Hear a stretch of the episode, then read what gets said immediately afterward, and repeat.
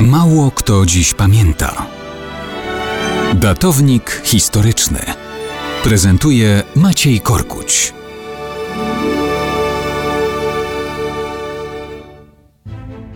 Mało kto dziś pamięta, że w październiku 1953 roku odeszła do innego wymiaru nadworna artystka Stalina Wiera Ignatiewna Muchina.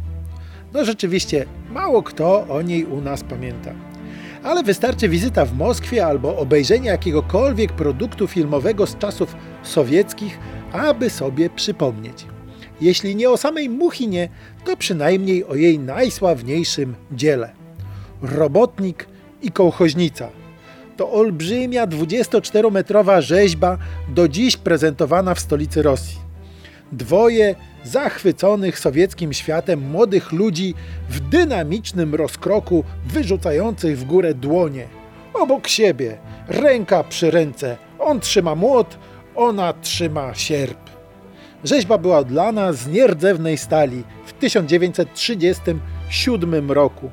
Była centralnym punktem sowieckiej ekspozycji na wystawie światowej w Paryżu. Tam bolszewicki pawilon miał olśnić zwiedzających potęgą kraju dobrobytu i szczęścia, robotników z młotami i chłopów z sierpami.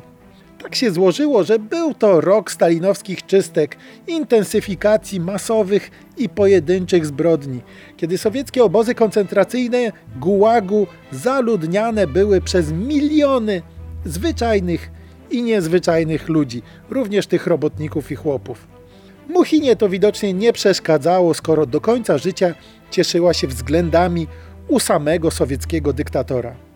Nikt nie pamiętał, że kiedyś parła w kierunku kubizmu, a wspomniany robotnik i kołchoźnica zawsze witały widzów w kinach, a potem przed telewizorami jako logo sowieckiej wytwórni Mosfilm.